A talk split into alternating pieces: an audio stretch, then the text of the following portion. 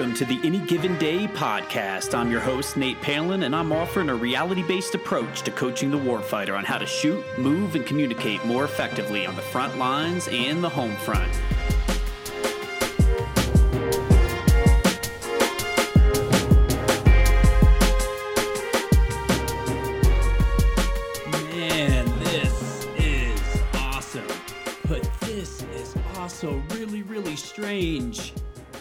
Rate is easily up in the 150s, maybe 160s right now. I have done at least 10 or so podcasts, but this is the first one that I've done solo, let alone host. I've hosted before uh, in tandem with my good friend Hunter, uh, but never solo. And this is a totally different animal as I'm standing in this 12 by 12 room, just me and a microphone. Maybe it's appropriate though, because my mom used to say, that I would argue with my own shadow. Maybe this is me proving her right. Let's just hope that at the end of the day, this ends up being effective. Before we get in to episode one, the inaugural episode, let's talk about the intro music for a moment because that music is my own. And a- actually, I should backtrack a little bit there. It is not my own, it was produced for me by a gentleman named George Geo Johnson from an earlier life, a former life that I used to live as a hip hop artist. Maybe this is me tapping back into it, but no, I will not be freestyling anytime soon for y'all. So do not hold your breath. That said, that track is called Glory, and it is in honor of a fallen friend, Dave McDowell, who gave his life in combat. And the chorus to that song is Glory is he who died for thee, God of war. And I feel like that's very appropriate given my goal with this podcast is to educate the warfighter on all things physicality. And certainly the night that we lost Dave, there were some lessons learned with regard to physicality. And his influence continues on within this podcast. Episode one do the slow things silent and the fast things violent. Because let's face it, there is a time for violence and a time for silence. But with both of these, we need to bring a high degree of both attention and intention. And we'll unpack that a little bit, hopefully later on in the episode. First, I'm going to give, I guess, the military example. Let's say you're on a mission and you need to breach a gate into a courtyard. Well, you could do that silently, climbing the wall, unlocking it, opening it, opening it up quietly from the inside. Or you could do that violently. You could breach that gate explosively or with a vehicle, something along those lines from the outside. Both of those highly effective. Both of those come with a great degree of attention and also intention, but they're polar opposites. One is more meant, or I should say, more conducted under control, and it's done slowly and silently. The other one is more about being explosive. And so we want that to occur fast and violent. Let's tone it back from that a little bit and talk about a weight room example. Well, right now in the Warfighter program, on one of the days we have a high plank with a shoulder tap. So just imagine yourself here, you're in a push up position and you are quietly taking one hand off of the ground. The idea being that your body, the rest of your body, remains like a statue. And you take that hand and you touch it to the opposite shoulder, bring it back down, and then switch, performing the same action with the opposite arm. Well, in this, the cue that I would give is hey, you've got a hot cup of coffee on your back, filled to the brim, and you don't want to spill it. And so make sure that you maintain control. So in this case, we are performing that movement slowly and silently. Versus on this separate day, one of my favorites, we have a dumbbell complex. And within that dumbbell complex is a very similar movement. It's a high plank with this alternating rotational row.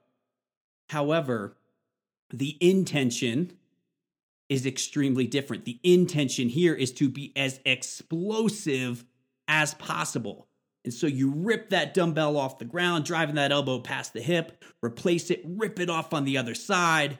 You are loud and you are violent throughout that movement. So now we kind of see these two extremes and how they have very, very different outcomes. And so I think the no man's land that we really want to avoid is sort of this I'm going to call it a zone of apathy, right? That lays somewhere in the middle of you're not really bringing much attention or intention. You're kind of just going through the movements. As an aside, real quick, I want to mention that a lot of us might have thought of the saying slow is smooth and smooth is fast. And I want to say that that's not what I'm talking about today. We'll sort of touch on it because the idea behind that phrase is really that we want to be efficient before we just want to be violent. And that is true for high skilled movements, right? Because if we put a whole bunch of violence behind something that needs precision, but we don't have the skill that allows us to do that efficiently, we're not going to be effective. Today, though, we're really not talking about that. We're talking about slow being silent. Yes, also smooth. But that smooth is not fast because fast is fucking fast. Movement can be both violent and beautiful when the skill is high what immediately comes to mind is that video that compares Olympic weightlifting to powerlifting. And the weightlifters are performing these beautiful movements, these nice deep squats, this perfect upright torso, right? Like executing flawlessly. You could almost imagine this symphony playing, like filling the halls, echoing through the rafters, these beautiful strings. And then they show the powerlifting. And what it really is, is these more aggressive type of movements, right? Both absolutely have their place. They're different. They're similar, but they're different. But the point is that those weightlifting movements are occurring with a high degree of violence. But it's beautiful because there is also high skill of execution. I think about this too with regard to like shooting. I imagine, let's say, a day one private trying to breach a door with a shotgun, right? Like that's powerlifting. His precision isn't going to be phenomenal. His ability to manipulate the weapon system, not that phenomenal. However, like it or not, that shotgun is violent. And then I think of my friend Josh, who I used to coach, who is now a competitive shooter. And I've seen videos of him on Instagram where he is moving with this high fluidity from obstacle to obstacle. And he's also engaging targets with that same degree of fluidity. And it's because he, is, he, he's precise, he has a high level of skill. Do not be fooled he is also deadly. He is moving aggressively with violence, but they can, in fact, coexist. So, if we're talking about slow being silent, when do we want to be slow? I would argue in the weight room, we typically want to be slow when we want a lot of tension. One obvious place for that is a static hold right? Or an isometric. Because what is slower than the absence of motion? I can't think of anything. And so holding different positions, obviously we need a lot of tension there. And it's performed so damn slow that you're literally not moving. But what about also if we're trying to start to add some movement into something, but we want to involve uh, coordination, but in a way that's coachable and controllable. Because I think that's a big part of slow being smooth is that it needs to be controlled. And so I think back to when I learned to play the drums. You don't start out with a drum roll. I don't know if that drum roll is gonna gonna sound through the mic. Hopefully it does. But you don't start there, right? You start with quarter notes. The old ta, ta, ta, ta, right? One, two, three, four. Then, as your coordination enhances, you can start to add notes between the notes. The rhythm is the same, but the speed is faster because your coordination is better. And so now that's the one and two and three and four and. From there, who knew we were going to turn this into a musical episode, right? From there, we have our 16th notes. So now we're in that one iena, two iena. So again, just notes between the notes. The rhythm is the same, it's just sped up. And ultimately, we're working toward getting multiple bounces per stroke that we would need to perform a drum roll. And so slow can help us wade our way into the waters holy alliteration of coordination. And I got a rhyme in there. Here I promised I wouldn't rap. So, what's another great time to be slow? Well, I would say when we're trying to coordinate multiple joints while minimizing compensatory patterns. Well, what the hell do I mean by that? What I really mean is sometimes we want certain joints to move in conjunction with each other, while other ones maybe remain completely stable. So let's picture an overhead movement, maybe something like a wall slide with the liftoff, which is some which is a favorite exercise of mine, or helping teach some dynamic stability for the overhead movement. And really what we're trying to do there is maintain some integrity through the torso while coordinating that simultaneous movement of our shoulder blades and our upper arm. And we're trying to do that in a way that minimizes compensation. And so we want that to be controlled because if I just said, hey, lift your arms overhead as fast as possible, well, one, if I blink, I'll miss it and I won't be able to coach anything. And two, they might dive right into their compensatory patterns, much like whenever I watch myself do something that's extremely explosive on video, or at least I should say intended to be extremely explosive. I will see a lot of my compensations come out. If I do an explosive chest pass with a medicine ball, for example, I'm going to chicken peck my head. And I'm okay. I'm okay with that, right? I'm willing to make that trade off, and we'll talk about that in a moment. But if I really want to focus on that same pressing pattern, I'm going to want to slow it down to try to train the coordinative elements. And within that, as a coach, it also provides a teaching opportunity. Because if somebody moves under control, they can actually feel what they're experiencing and I can pause them. I can take them to that dead stop, to that static hold, and I can reposition them if need be. So, when else do we want to be slow? Well, a little bit more exciting spot to be slow is going to be our eccentric portion of a lift. Let's take a heavy back squat, for example. As you're sitting down, you probably don't just want to plummet to the earth. I like to tell people think about pulling yourself down into that bottom position.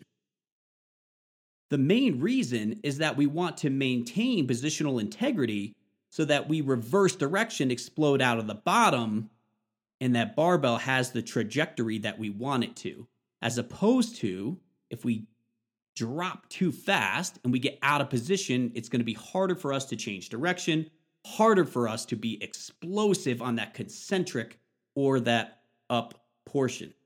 Now, this is a good time to mention slow is a relative term, it's not an absolute.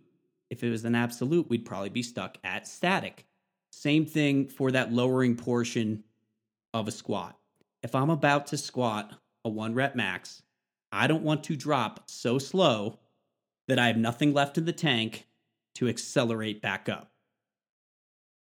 I'm only going to drop as slow as I need to to maintain positions that allow me to reverse course and stand the hell back up. So, slow is relative. Slow is controlled. Slow is smooth. I love that. I just, I, I just, I don't know if you, I, is smooth. I just try to drop my voice there. And I shouldn't even say try, it happened inadvertently, but it happened and we're going to leave it. And we're going to leave this little portion in of me talking about unintentionally, intentionally dropping my voice. So, when do we want to be fast? Well, fast, I'm not going to say is a relative term. Fast, I am going to say in this case, when we are trying to be violent, is an absolute term. When we want to close the distance as fast as possible, when we want to achieve overmatch through explosiveness, when we want to exert as much force as possible in as short a time as possible, that is violence. What about quickness? I'm going to kind of put quickness in a different camp. I think quickness has a rhythm to it, it has a coordination to it. It can have a high rate of speed, but that speed doesn't necessarily get us anywhere. If we think about the weight room, imagine an agility ladder, right? Which have come under fire recently. I still love it. It still trains a good amount of coordination, which is highly needed in the military community but it's not necessarily the best way to train, quote, speed. Well, no different than somebody in sport trying to juke somebody else. Sometimes those movements are performed a little more quick than they are fast because they're trying to create the illusion of going somewhere without actually going anywhere. And what about a tactical example? Well, think of manipulating your weapon system. Something as simple as manipulating the safety. You want to be able to do that quickly, but that's not necessarily going to cover any ground. But we still want to do that with a high level of coordination. Similar for something like a magazine change. Yes, that is going to be performed quick. That quickness is relative to your proficiency in that task. However, it's not going to be performed violently, at least probably not. So think about the weight room and when we want to be violent. When do we want to be fast? Well, no shit, when we're doing speed and power work. And I'm going to go ahead and add also when we are doing the concentric portion of most of our heavy lifting. I will say this you need to earn the right to be more advanced with speed and power training. What do I mean by that? What I mean is this I could take any schmo off the street, teach him how to deadlift in a matter of minutes, and have him yank a trap bar off the ground as aggressively and explosively as possible and feel fairly comfortable and fairly confident that they're going to perform that safely and effectively. And what I mean by effectively is explosively, that I think they could demonstrate relative to their abilities a high amount of power in that movement. If I took that same person in that same amount of time, I do not think that I could teach them a snatch in the same way because there's more nuance to it. There's more skill involved. They need to work toward that. Simplicity, keep this in mind, never goes out of style a lot of us have a lot of competing demands that don't allow us to get that proficient in these more advanced movements. We don't necessarily need to. Keep the main thing the main thing. What are you training for? You're training to be fast, you're training to be explosive and to be violent. Keep it simple. Certainly, if you're interested and if you have the bandwidth, work the skill, work the efficiency of more advanced movements. The beauty is you can do that simultaneously and side by side. One does not necessarily have to negate the other. So, what are some simple ways in the weight room that we can train speed, power, violence? Well, sprints. Easy. Other plyometrics, think jumps, hops, bounds. Also, think things like a med ball, throws, slams, passes. We can do all of these things very violently, but also it's easy. And it's also easy to keep it safe and keep it effective. And again, by effective, what I really mean is can we express a whole lot of power? So, again, today's episode do the slow things silent and the fast things violent.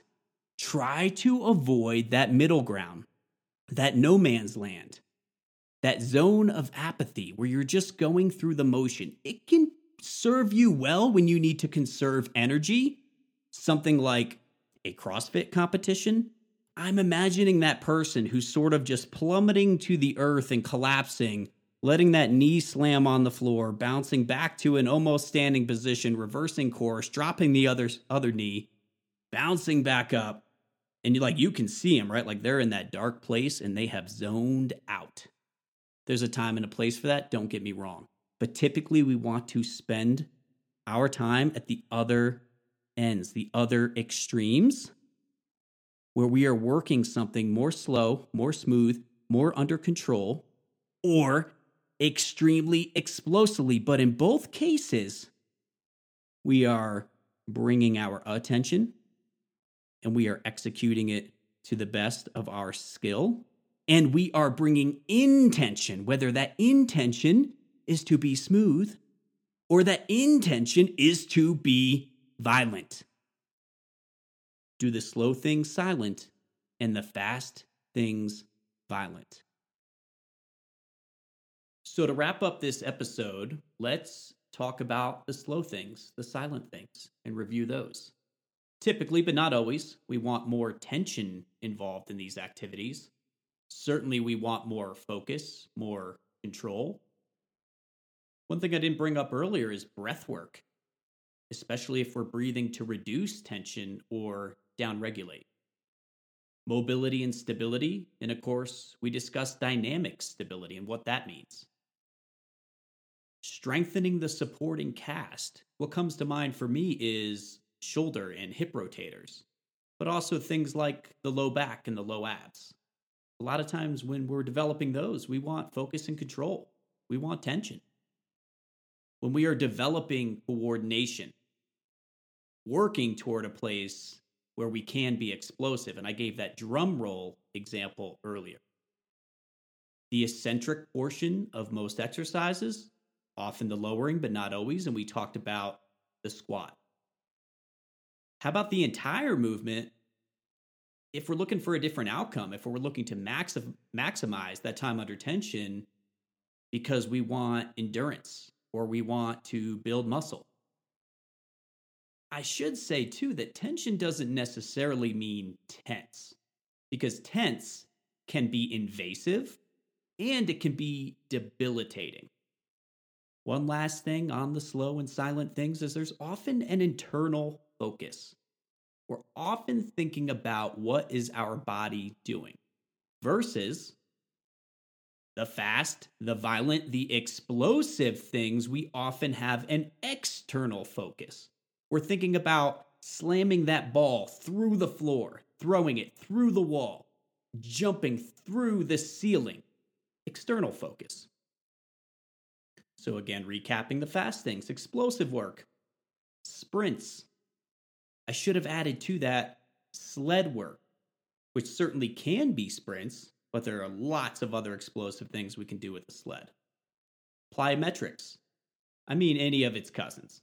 So whether we're talking body weight, right, uh, jumps, hops, bounds, sprints, shuffles, etc., med ball, throw, toss, slam, pass, other implements too, like barbells, sandbags, sledgehammers, anything where we're moving something a little lighter, a little faster. Weightlifting and weightlifting variations and alternatives. I love variations and alternatives for the military population because, generally speaking, they involve less skill. And we talked about the more advanced the skill, the more skill is needed to control the violence. And so that's something you have to work toward of course, the concentric portion of most exercises. So if we're looking on control, or excuse me, if we're looking to control that descent, it's in part to set up a very explosive ascent. This wraps up episode one. I'd like to thank you to those who took the time to listen. I have learned that 20 minutes is not enough time to unpack a topic. So at this point, there's really nothing left to do but cue up the outro and remember that what you do with every day you're given determines the outcome on any given day.